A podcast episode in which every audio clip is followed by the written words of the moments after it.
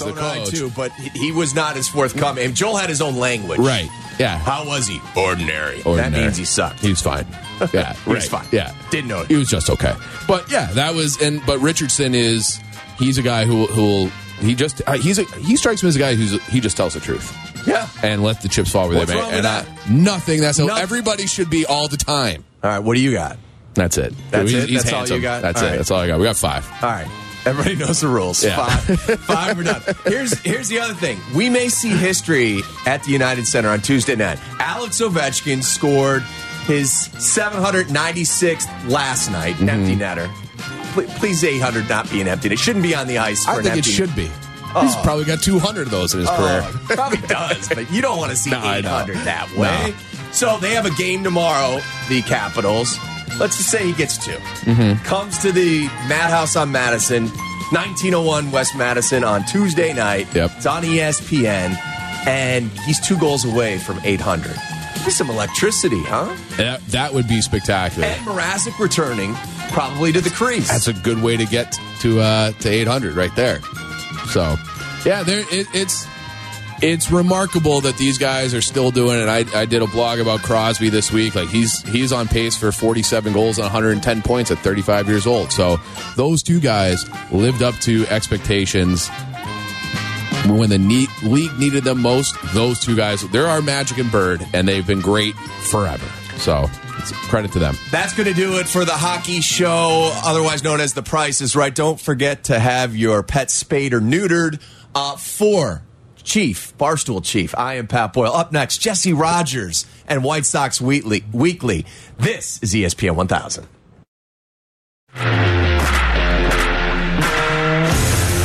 This is White Sox Weekly, your all access pass to everything White Sox. That baby will go! Lance Lynn with an absolute gem.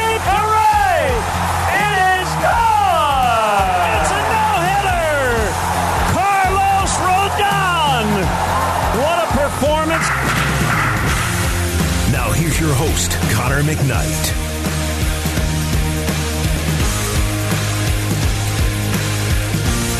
And welcome to White Sox Weekly. Jesse Rogers with you, sitting in for Connor McKnight. Connor has the day off. Good to be with you on this Saturday afternoon, post the winter meetings. I was out there in San Diego. We will discuss with you. It's going to be a fast moving hour here on White Sox Weekly this week, as we will have a little roundtable of reporters that were in San Diego. Daryl Van Schouwen from the Sun Times and James Fegan from The Athletic will join me in about 10 minutes to discuss all the goings ons, White Sox and otherwise. Lots of money being spent so far this offseason. Not a ton by the White Sox so far. They did sign Mike Clevinger.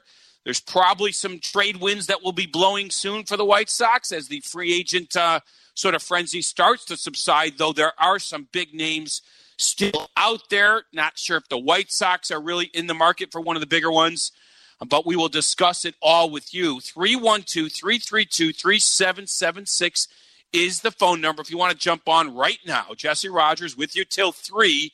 We do an hour of White Sox Weekly during the offseason, two hours during the season. Again, 312 332 3776. If you want to sound off on anything, good or bad, about the White Sox or baseball so far this offseason, the hot stove, like I said, really heated up in San Diego. And let me just take a little um, pivot and talk about the winter meetings. I get asked a lot what goes on at the winter meetings? What are the winter meetings exactly? Well, it's basically the entire baseball interest, industry congregating in one place for four days every December. It moves around, uh, eventually repeats where it goes. Uh, same hotel in San Diego that it was like three years ago and six years ago. San Diego is one of um, the favorite stops. It's been in Nashville, not even a, a Major League Baseball city. It'll be down in Orlando. Um, it's been in Vegas before this year. Back in San Diego at the Grand, um, at the Manchester Grand Hyatt, I believe is the name of the hotel. Um, so I was there, as I mentioned, James Fegan from the Athletic, Daryl Van Schouwen from the Sun Times, uh, beat reporters for the White Sox. They were there.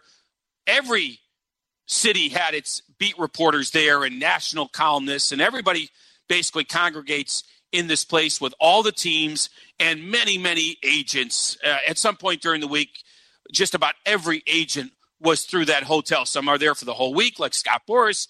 Some are there with just a couple clients for a, a day or two, Monday and Tuesday. Then they get out, and it's basically GMs meeting with GMs, GMs meeting with agents, and then reporters trying to track down those agents and those GMs. Sometimes there's organized times to uh, speak with the GMs.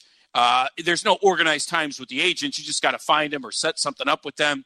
And then there's two days, Monday and Tuesday, where each manager from every team holds a mini presser for about 20 minutes that anybody can attend, any media can attend. So Pedro Grifol had a press conference on Tuesday afternoon about three o'clock Pacific, or it was what I can't remember what time it was, two three o'clock Pacific time, and so any uh, media, local or outside of Chicago, could attend that press conference. Usually, it's the local media, and then you get some some stragglers from outside the city asking sort of big picture questions and, and stuff like that. So, uh, like I said, James Fegan and Daryl Van Schouwen were talking to Pedro Grifol, as I was as well. And then every day there's organized times with the GMs from every team. So in this case, Rick Hahn spoke both uh, Monday and Tuesday, and quickly on Wednesday as the as the meetings wrapped up after the Rule Five draft. So that's kind of what goes on, and you get updates every day. And you know, some GMs reveal more than others. Some GMs have more going on than others. In this case, the White Sox didn't have a ton of news because they are on um, or in the trade market. And as Rick mentioned, every day there are other GMs, uh, GMs as well. The trade market was very quiet um, as the free agent market heated up because a lot of teams kind of want to know if they're if they're getting a guy in free agency. If they're not, they will pivot to the trade market. Some years the trade market comes not first, but almost simultaneously as the free agent market. This particular year, maybe because there were some huge names out there, or maybe because there's tons of money to be spent. This particular year, free agents went first, and we will see the trade market heat up probably in the next couple weeks and, and certainly into January as well. As everybody knows, the baseball offseason is pretty unique compared to the other ones. Um, the other ones happen in more in a, in a more timely manner, free agency and trades, and then you kind of have a month off, and then you get to you know NHL camps, NHL camps, and, and NBA camps, and all that stuff. Whereas baseball, the offseason just kind of continues all the way till spring training. So you could see moves in December, January, even early February. Trades happen sometimes in spring training. So uh, you can never put a timeline. People ask me all the time, when when, when are the Sox going to make a trade? When are they going to sign someone? And it's really hard to handicap. Sox signed Mike Mike Clevinger before the winter meetings began. Jacob DeGrom signed with the Rangers before the winter meetings began. Meetings begin, and all of a sudden Trea Turner signs with the Phillies, and then Aaron Judge goes back to the Yankees. Um, one of the other shortstops comes off the board Xander Bogaerts at the last minute, at least the last minute of the winter meetings, signs with the Padres. Yet there are two shortstops still to sign, Carlos Correa and Dansby Swanson. So uh, no one ever knows the timing of these things because there's so many layers to it. Dansby Swanson, for example, is getting married today. So he was maybe a little preoccupied this week. There's personal things that go on, and obviously the professional side of things. Some agents wait longer than others. Scott Boras kind of comes to mind. Other agents um, move a little bit quicker. And for example, Joe Kelly's agents um, actually have a history of signing quicker than other agents. Um, and actually, Joe's, Joe Kelly agent is the same as Mike Clevinger. So not it wasn't shocking to me that when the White Sox signed Clevinger, it happened when it did. So that's the only way to handicap timing. Certain agents like to move a little quicker than others, but in general, it's really the pace of the player, even more than the team. The team would like to get it done as soon as possible. Usually by now, the offers are all out there, at least initial offers. And if a player wants to jump quickly, he'll do that. Other times, he's waiting for a better offer or getting more out of the team that's already made the initial offer. So, anyway, that's what went on at the winter meetings, and, and one reason why the White Sox were kind of quiet after signing Mike Clevinger. Now, we can discuss why they're not doing more in free agency. Um, there's a lot of money being spent. White Sox spent a little bit of it on Clevinger, but Um, it doesn't sound like they're going after any of the big names. Obviously, a few have, have come off the board. Wouldn't it be great if they had a reunion with Carlos Rodon? That would be cool. It doesn't sound like that's happening. The White Sox were very transparent, even going back to the general managers' meetings, which happened in early November, and that's just a smaller subset of meetings that go on. Um, they were pretty transparent about where they were going to make their moves. It was going to be in the trade market more than free agency. Payroll is probably going to be similar to last year. Again, we can discuss that and why that is. Other teams loading up on players, spending a lot of money. And I, I think uh, this was, to me, a little predictable because I saw the health of this game improving. The labor, you know, problems are in the past, right? There's labor peace revenues are returning. There was almost 11 billion post pandemic here this last year. Pre pandemic there was about 10 billion in revenues in baseball. So revenues are going in the right direction. Gambling has helped.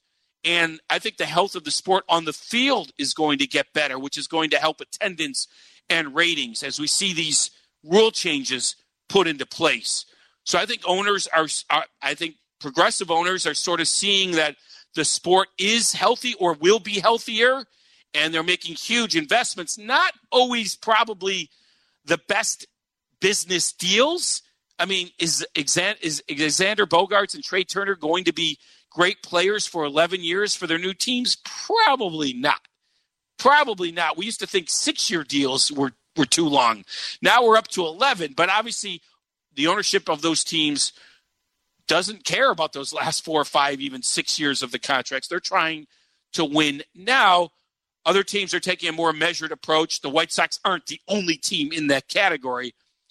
Now, uh, when we get to our roundtable, I think the discussion is going to be about Pedro Grifol as it is um, about Rick Hahn, because they are certainly counting on Grifol to improve this team from within. And it starts with health, of course. They've addressed that in a lot of ways, turning over how they prepare for for the season and hiring new people in, the, in that department, and we'll see how spring training changes a little bit. And then we hear the word accountable a lot. That's the word we hear coming out of Pedro Grifol and Rick Hahn's mouth a lot. They want this team to be more accountable. And it's strange to hear that because traditionally, Tony La Russa's teams were very accountable. But I think, and I've said this before on these airwaves, I think Tony, in returning to the game for the first time in a decade, bent over backwards to connect with his players. And I think he went a little too far. And one day I want to talk to Tony about this. You know, more time needs to pass, and hopefully his health is doing well. But I think Tony, again, with the age difference and being out of the game, tried to connect. And that, that's what you look, connecting with your players is the number one most important thing you need to do as a manager for a new team, especially one out of the game for 10 years. But I think he he bent over backwards and didn't hold them as accountable as he should have. So the intentions were good, but he went too far. I think hopefully Pedro Grifol will find that middle ground and be able to still be respected and maybe even liked a little bit. You know, you want to be liked at least a little bit by your players, but also be a guy that can um, sort of put down the hammer when he needs to. They played some sloppy defenses and, and, and were sloppy on the base pass as well, and that's something that a manager can certainly clean up. All right quarter after the hour here on World White Sox Weekly. I'm Jesse Rogers here till three o'clock. Uh, we'll take a break. We'll set things up for our roundtable. James Fegan and Daryl Van Schouwen, longtime beat reporters of the White Sox, will join me and we'll discuss all this and especially what went on at their winter meetings. If you have a question, 312 332 3776 is the number. You can tweet me at Jesse Rogers, ESPN as well. This is what. This is Chicago's home for sports on app. The ESPN Chicago app. In HD. 100.3 HD2. And of course on AM. ESPN 1000. This is White Sox Weekly. Ladies and gentlemen, and gentlemen. Welcome back to White Sox Weekly. Jesse Rogers with you. Connor McKnight has the day off here till 3 o'clock. We'll take your phone calls in a bit. But right now, want to do a little roundtable with a couple guys that cover the White Sox on a daily basis, both home and road. They were in San Diego with myself, longtime beat reporter from the Sun Times, Daryl Van Schouwen, and James Fegan from The Athletic joining me, guys. Thank you so much. And, and, feel free to jump in back and forth.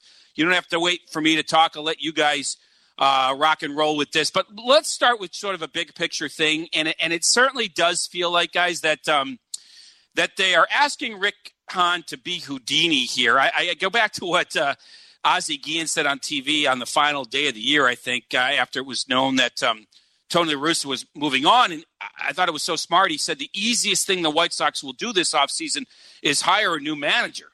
The tough part will come with the roster. And I think that's going to be proven to be true. They picked a pretty good one, it looks like, uh, in Pedro Grifol. But now Rick Hahn, with limited funds, it sounds like, and a farm system on paper that doesn't have top end prospects, they're sort of asking him to pull a rabbit out of his hat. I just want to get your take on, on, on sort of that big picture idea of their offseason. We'll go with age before beauty. So, Daryl, you start. Yeah, uh, you know, it's very obvious there. Uh, and Jesse, how you doing? Good to hear I'm from doing you, James. good. Good, good to be with Good. you both. Good.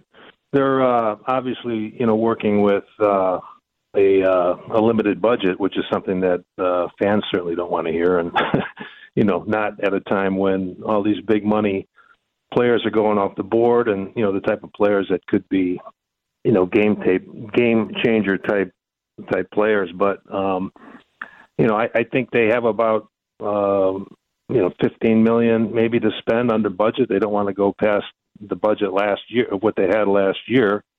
Um, you know, very obviously have a need in uh, probably in left field and another one in second at second base, and um, I think it's possible that you know they they look at the outfield first, and um, if if need be, I don't think it's out of the question that they kind of hang their hat on uh, maybe Romy Gonzalez at second base. Uh, I might be wrong, but um, you know that's what that's what we're kind of looking at now, in my view. And how does he do that, James, via trade, unless it's from the major league team? It really sounds like anything of major impact would have to come off the major league team. Am I wrong? James, you there? James? Daryl? James? Anybody there? yeah, All right, yeah. we got to. well, um, We, we'll check on James. Uh, a little technical problem, but uh, it does feel like any major trade has to subtract from the major league team, uh, right, Daryl? Yeah, and you know, I you know, Liam Hendriks' name is is out there, and um, you know, I don't know that that's that that is something that you want to do. Of course, it always depends on on what the return is, right? Um, I mean, in, in in my view, I mean, the thing that you you kind of tinker with there is, um, um, you know, let let's say you are a you know a postseason team, you get you get down to the you get down to the postseason, even the uh, uh, if you're fortunate enough to get to the the World Series, he's the, he's the kind of guy you want on on your roster. He's the kind of the guy you want out there in the ninth inning. So, um, yeah, I don't I don't know about that. It all depends on um, you know on need and um, you know, what they can get. And uh, you know, Jesse, who's out there that would be looking for a, a closer in uh, you know December and January? Uh, yeah, I mean, first of all, you do get more value out of a closer in July than you do in December. The other thing is, I think the reason he could be out there is it's the one position that if you're sort of your hands are sort of tied budget wise and farm system wise, it's the one position you might be able to convince yourself, okay, we'll figure it out. We'll figure it out in spring training. We will elevate Kendall Graveman, who's done it a little bit in the past. Someone will emerge in April. The problem with that thinking is many times by the time May rolls around, you've blown some games in the ninth, and all of a sudden, and remember, ninth inning losses are 10 times worse than third inning losses, meaning it's so demoralizing.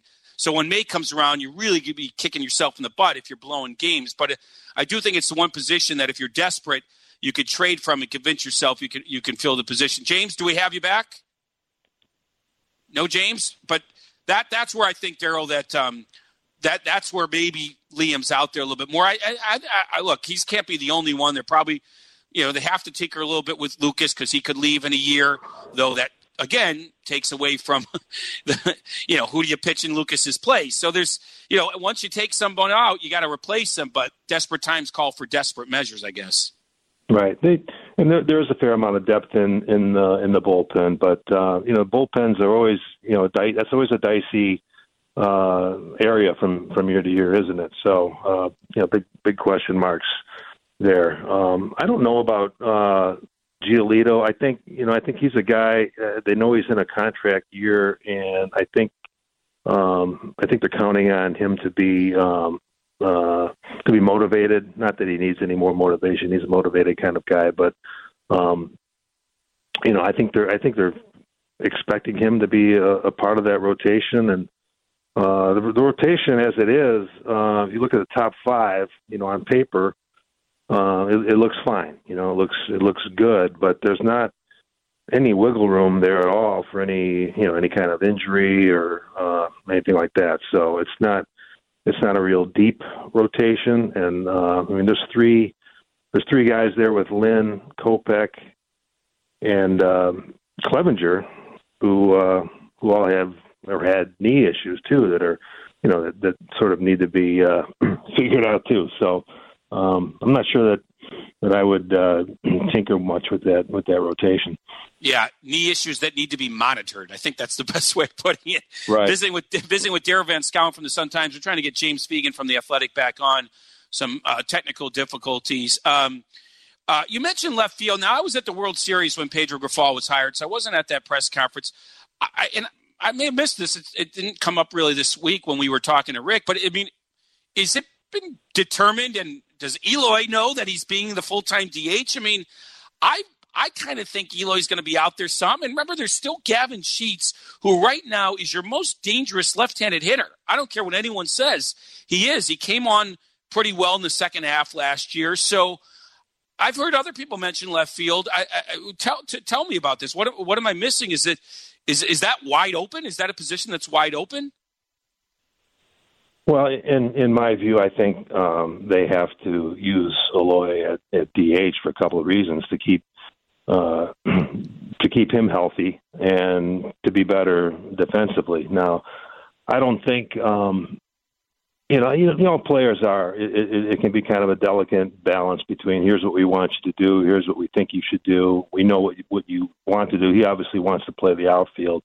Um, I think they want to leave the the possibility open for him. They want him to go to spring training, and he'll, you know, he has to play a position when he's out there, right? So get out there, work at it, and um, you know they'll they'll probably give him some games out there. But uh, I do not think that they they plan on on using him much out there. But I think you know they'll let him play a few games out there. I don't know what what the number is, and I think Sheets could, you know, if he's part of the team, if he's not part of a trade, and I don't know that he would be. I think he could also be, uh, you know, part of that mix out there. He's probably probably better suited for left field than right. Um, but yeah, I, I think they're definitely looking at uh, at the outside for for a regular everyday left fielder. They they they want another bat, you know, and, and preferably uh, a left-handed bat. I think uh, Colas is going to be given every Oscar Colas, their top Cuban prospect. He'll be given every chance to uh, to make the team in, in, in spring training, and I, I think that's what they're kind of planning on doing. All right, you know these technical difficulties. I think are that we have to, to have you both on the air at the same time is a problem. So I'm going to move over to James for a second. Daryl, hold on. Let's move Okay. over to, to James for a second. hear you if that helps. There you go, James. I hear you. You're on. You there, James? I think we got you back. I thought. In any case, James, let's get him on from the from the Athletic if, if we're if we can't get him on both at the same time because of some technical difficulties. Um, James, are you there? Do we got him, uh, Kendra? Any any uh, any word from James? Going once, going twice. Kendra's producing the show today. James, can you hear me? I can't hear him. If so, all right, let's take a break. Re, we'll reset. We'll reset with James Fegan from the Athletic. We we were due for a break anyway. Want to keep on this topic and also just get back to what went on at their winter meetings. Jesse Rogers here doing a little uh, back and forth roundtable. We heard from Daryl Van Schouwen from the Sun Times. We'll get to James Fegan after the break here on ESPN 1000. Stay tuned. We are talking White Sox. This is White Sox Weekly. If you missed the show, we put the podcast up on the ESPN Chicago app. So listen on your time. White Sox Weekly. E ESPN 1000. Chicago's home for sports.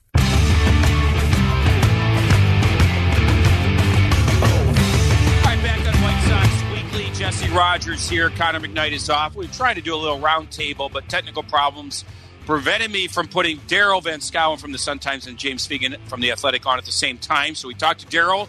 Now we'll talk to James separately if he can hear us. James, are you there? Uh, I am. There we go. Sorry about that, friend. I uh, apologize about the technical problems. I want to pick up where we left off with James, and I think you were there when I asked uh, Rick Hahn about Gavin Sheets. He seems to be the, I don't know if it's the odd man out, but not necessarily a guy with a position. But currently, it's my opinion that he's as important at the plate as anyone because he's your one true left-handed slugger. Because Moncada hasn't shown that recently, and Grandal's been injured and hasn't shown that recently. And at least in the second half, it seemed like Sheets found his stroke a little bit. Where does Gavin Sheets, in your opinion, fit into this team, or is he part of a trade package potentially this offseason?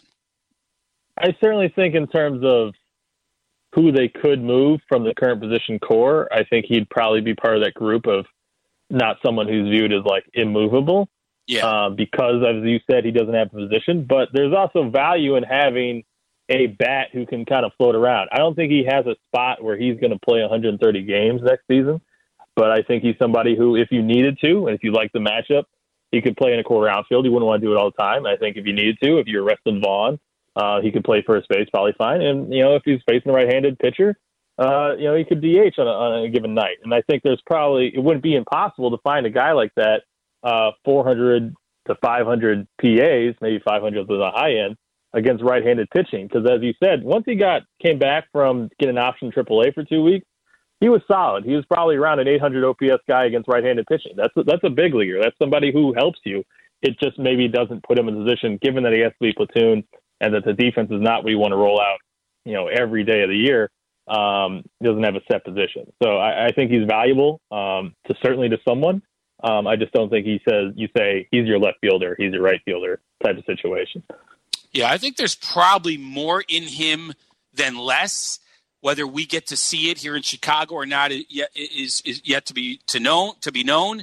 But it did feel like um, he was coming on, and, and maybe he is a 20 plus homer guy. But but we'll see. We'll see if he's part of that package. You know, I talked to Daryl a lot about you know Hahn and the roster makeup. Let's let's talk about Pedro Grifol. Um, I was describing what went on in the winter meetings, and I didn't even mention you know Wednesday morning we are able to have a breakfast with him, and it's it's like the Chicago reporters and and the manager, in this case Pedro Grifol, but they do this every year at the winter meeting. So we got to know him and learn a little bit more about him. And we keep hearing this word accountable. Do you have like a quick takeaway that's um, evolved since he was hired, considering we saw him a few days in a row there, and then obviously having that breakfast? So what's your what's your quick takeaway or, or your latest takeaway on Pedro Grifol? Well, it's funny you say we do it every year, but we never, because of circumstances, we never got to do it with Tony Russa, uh, which probably wasn't quite an experience.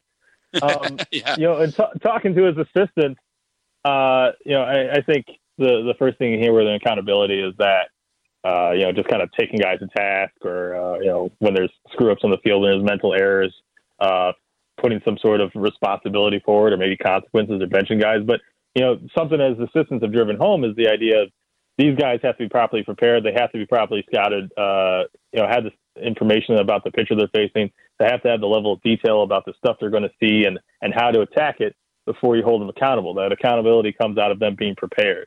So I think a lot of the stuff that Hahn at home is talking about more advanced and more detailed game prep than maybe it's been had, and that when you have that and guys know how they're going to be attacked and know what kind of movement they're going to see out of a right-handed pitcher, uh, then then you can start being like, well, where do we mess up? Because you knew what this guy's going to throw, you knew it was going to look like.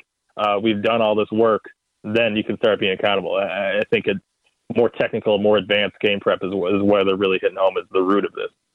Yeah, no, I think you're right. James Fegan from The Athletic joining me here on White Sox Weekly on ESPN 1000. Jesse Rogers with you. Um, as far as the accountability factor, I mean – it usually goes like this in like an NFL locker room or organization. You get the sort of the stricter coach, and then when that doesn't work, you go to sort of the laid back one, and then you go to the stricter one. It, I mean, it happens in baseball as well, and it's just weird to think of Tony La Russa as not sort of a, a, a stricter guy that cares about fundamentals, but I think he did end up, you know, leaving it a little, he was a little bit of a lax atmosphere there, and not not addressing it in the right way. Uh, may, um, maybe he addressed it. I'm sure he did, but not in the right way. It feels like Pedro Grifol is the right guy in the right moment with the right kind of message, with the right background, and even his ethnicity comes into play. You're being of of Latin American descent and being able to connect with those kind of players. So I think that's a plus, but it's a lot to ask him to do all of it without a, a roster shakeup. Do you, do you kind of feel it the same way that this, this is a lot on him uh, as much as it is anybody else to fix this team? Yeah, I mean, there's going to be moves, but so far it looks like maybe one of the big threads of uh, you know how they hope to be better this season is, hey, we built a roster we thought was pretty good. What if it was better managed? Uh, maybe that would be a, a, a situation that, where it looks a lot as good as we thought it was going to be. Now, I think there are warts that rose up in the uh, the roster or flaws that we saw over the course of the year that certainly need to be addressed. And yeah, it would be too much to just give the run it back and give it to Pedro Grifol and say, hey, we actually think this is a 95 win team and you're going to be the guy tasked with bringing it out. But I, I think you, you hit the point around the head with the kind of flip between laid back manager. And yeah, it was surprising for Tony to be that. But, you know, some the, one of the main threads, uh, you know, when he started was the players saying, you know, we think it's going to work out we don't think it's going to be too much of a culture smash because what he's saying is that we get to kind of manage ourselves, that we're going to run the clubhouse ourselves. Uh, he's going to make the decisions, and he's going to kind of trust us to be a veteran group. And coming out of 2020 season, where this team kind of, you know, made such a big improvement, you thought, yeah, that sounds like a good idea. But I think the last two seasons have kind of shown this is not really a team that should be trusted to run itself. This is a team that needs kind of that, uh, you know, someone poking from behind because I we did not see the team ability to kind of rally on their own over the course of the last few years. Certainly last year, this is a team that really kind of needs someone to be on them to to work at their best because the, the consistent focus was not there. Yeah, no, I think you're right. Letting the inmates run the asylum is never a good idea. But it's a, in all seriousness, it's a delicate balance. You do like accountability within the room, but you need a strong manager to sort of enforce it in a way. Um, and, and, you know, Tony just wasn't necessarily maybe the same guy as he was a decade earlier. Um, well, Pedro seems to have those qualities, but we don't know.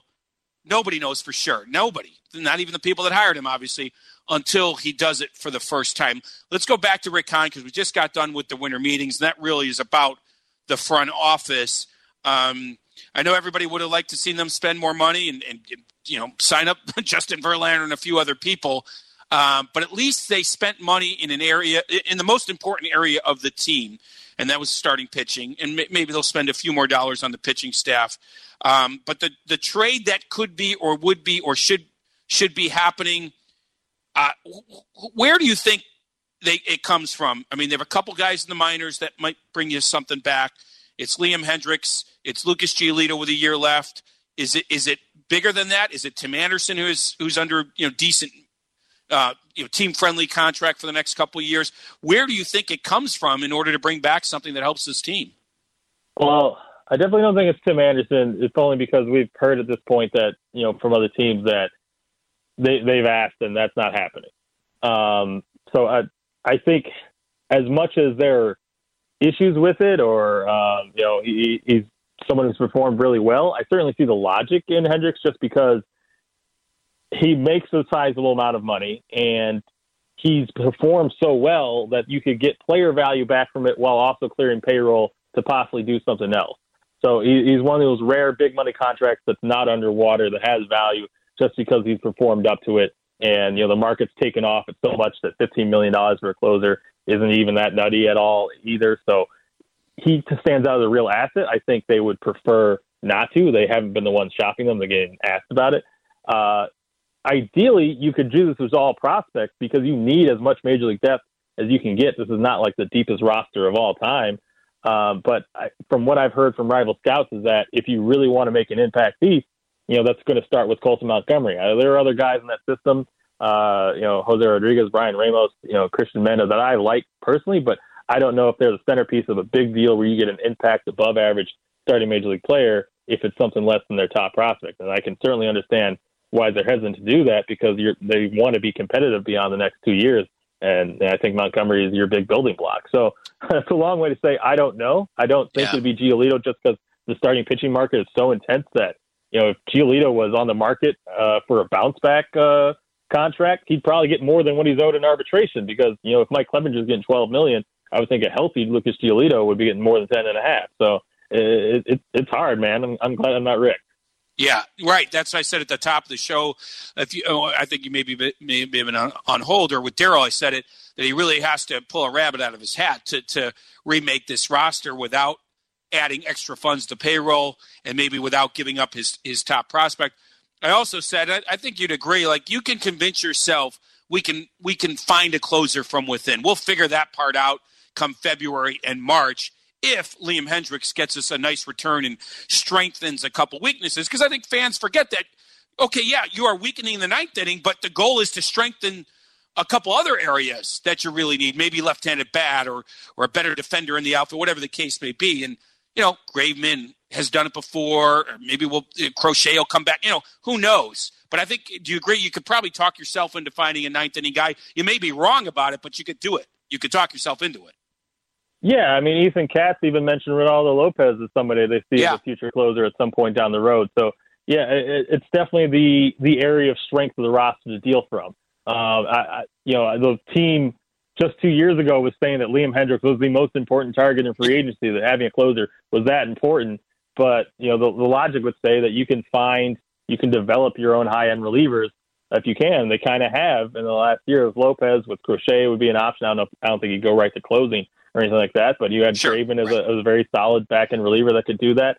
Uh, it, it's it's definitely the place where I could see how that would work, how you could kind of deal from that and not be, you know, really hampered by it. So yeah, I, I think the Hendriks trade makes a logical sense uh, in a way, but I, I given how much they made went out to get him, uh, given how much priority they, they put on getting a top notch closer who was proven, I wonder if they are, are ready to make that pivot uh, from that, even if it you know seems like one of their more viable options at this point. Yeah, it's going to be a very interesting few weeks, maybe months here for the White Sox, whereas for other teams, the interesting weeks were in the past. But as Hahn said, it looks like the trade market is going to develop later than the free agent market. So um, there's no second winter meetings for reporters, James. We'll see what they do, but it, it feels like, you know, Christmas or beyond um, is going to be more interesting for the White Sox than to this point, if at least if they pull off a trade. There's, there's nothing more uh, nothing more typical of the job than uh, interrupting a holiday because of a trade. So that, that, Only- that sounds about right. only in baseball. James, thank you. We'll be reading you in the Athletic. Thanks for your patience today. Appreciate the insight. All right, thanks for having me. All right, that's James Fegan from the Athletic. Thanks to him. Thanks to Daryl Van Schouwen. Last uh, half hour, tried to put them on both together. Had some technical difficulties there, but we got the most out of them. 312 332 3776 is the number if you want to react to anything that was said. If you're a little bit frustrated, the Sox haven't done more to this point. If you're frustrated, the payroll isn't higher. Um, if you're happy that they're sort of maybe bringing everybody back so far at least and, and giving this core another chance. I mean, it doesn't all have to be negative, uh, but it is difficult to see all these other players sign big contracts, these good, talented players, and your team sit out, other than in this case, Mike Clevinger, who has a lot of talent, but he hasn't really been completely healthy for the last few years. Tommy John and the knee issue. So maybe there's more in Mike Clevinger out there to, to, to, to get out of him. Um, but if you want to sound off on anything, 312 332 3776, the number. This is White Sox Weekly. Welcome back to White Sox Weekly. Listen to Chicago's Home for Sports on the ESPN Chicago app, 100.3 HD2, and ESPN 1000. Now, on the home of the White Sox, here's Connor McKnight.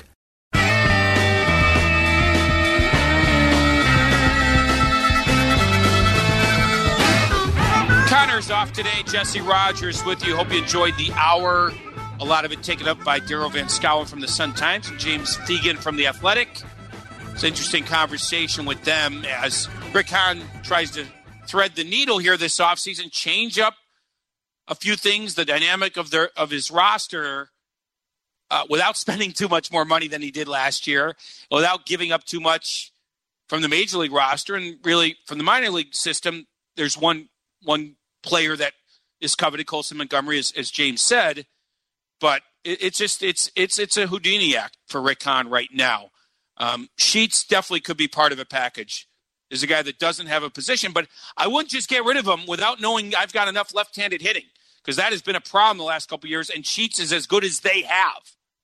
He's not as good as what's out there, but he's as good as what they have right now. So if they're not going to trade Sheets, they better get him some at bats.